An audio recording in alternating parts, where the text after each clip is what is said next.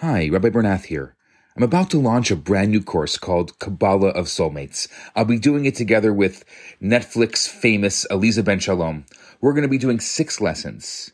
What is love? Is love enough? Does true love exist? Talking about Kabbalah, talking about soulmates, my two favorite topics. It's going to be five self guided lessons, a beautiful workbook, and then three Zoom discussions so that together we can really uh, work through a lot of the ideas that we're going to talk about.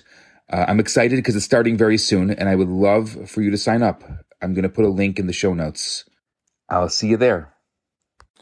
Hi, I'm Rabbi Yisroel Bernath, and welcome to my Daily Torah Thoughts. If you haven't had an opportunity to listen to the story that I told yesterday, I'd like you to listen to it before you listen to this one and to ponder on it. Before you listen to my take on that story yesterday, which I'm going to talk about in a minute, I'd like you to have your own thoughts on it. So here are my thoughts. On the one hand, the story looks good. It tells you that many of us are so concerned with who we are and what we have that we can never really let loose and be happy.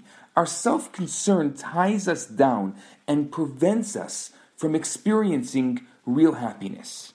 There is a real truth in this message, but beneath the surface, there's something negative here. The person has nothing, no purpose, no goal in life, nothing that he's working for, nothing that he's looking forward to. It's true that he has nothing holding him back from being happy, but he also has no genuine source of happiness. His life is empty.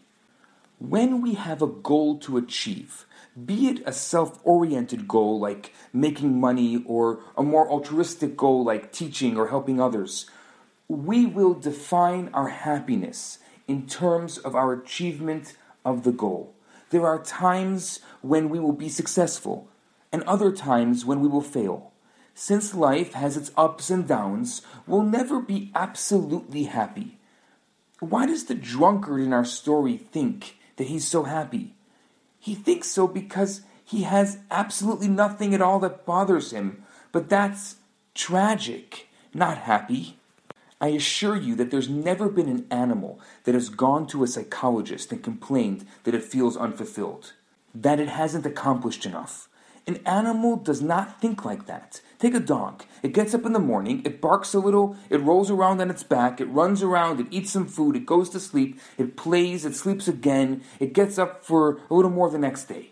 This goes on year after year after year. It's fine for a dog. Its nature doesn't demand anything more of it.